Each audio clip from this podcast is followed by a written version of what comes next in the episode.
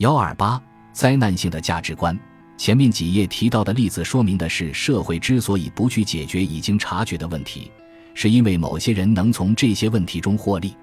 与理性行为相反的是，不愿意去解决已经察觉的问题，也有可能归咎于非理性行为，即对每一个人都有害的行为。当个体心中的价值观出现冲突时，常常会产生这种非理性行为。如果一件坏事有利于我们仅仅依附的价值观，那么我们可能会采取熟视无睹的态度。芭芭拉·塔奇曼以一错到底、木头脑瓜、拒绝从负面信号下结论。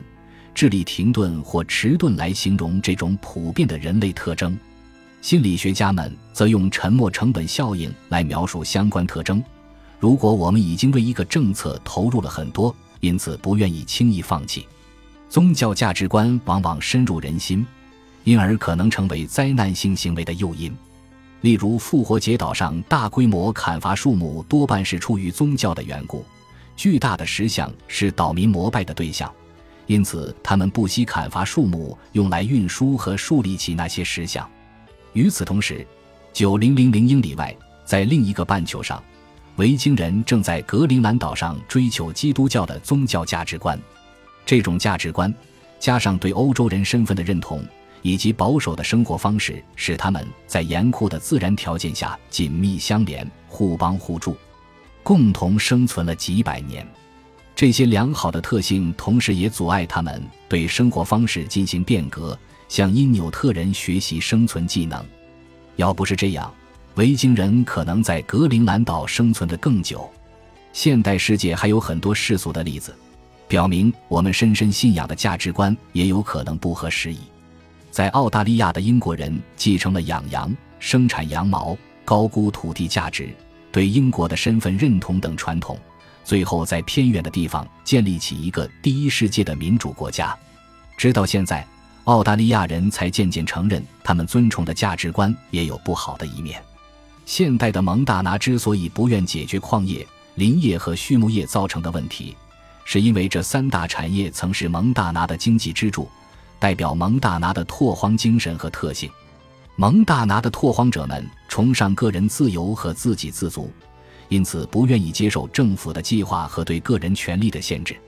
信仰共产主义的中国决心不重蹈资本主义的覆辙，将环境问题视为只有资本主义才会犯的错误，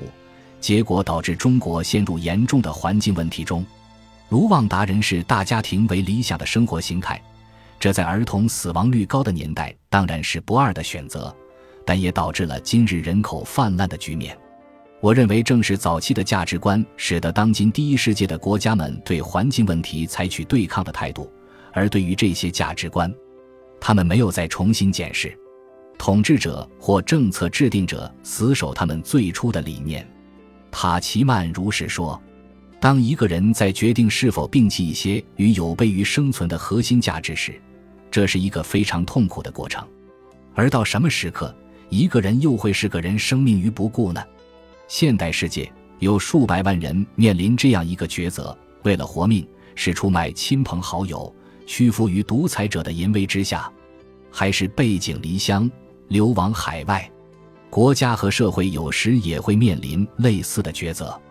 所有这些决定都含有赌博的成分，因为一个人经常无法确定自己的核心价值观是否会带来毁灭，而摒弃这些价值观又能否带来生存的希望。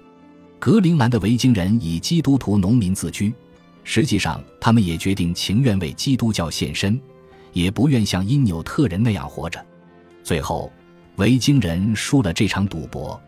当五个东欧小国面对气势汹汹的俄国军队时，爱沙尼亚、拉脱维亚和立陶宛于1939年不战而降，而芬兰在1939年到1940年间浴血奋战，最终保全了国家的独立。匈牙利人在一九五六年打了败仗，失去了国家的独立。谁能说哪个国家的选择最明智呢？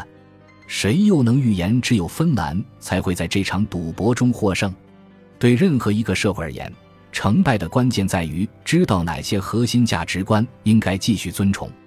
而哪些随着时代的变化应该摒弃，并寻找新的价值观。在过去的六十年里。世界上最强大的国家放弃了他们长期信奉的、对国家形象至关重要的一些价值，转而信奉其他的价值观。英国和法国放弃了他们几个世纪以来独霸世界的地位，日本放弃了军事传统，俄罗斯放弃了长期以来的共产主义实验，而美国也在坚定地远离一些过去的价值观，如合法的种族歧视、合法的对同性恋的憎恶、轻视女性和性压抑等。现在，澳大利亚正在重新评估是否将自己的国家定位为英国人的农业社会。成功属于那些有勇气做出困难抉择的社会和个体，同时也需要运气才会赢得赌博。今日，对于环境问题，整个世界面临类似的抉择。我会在最后一章详细讨论这个问题。本集播放完毕，感谢您的收听，喜欢请订阅加关注，主页有更多精彩内容。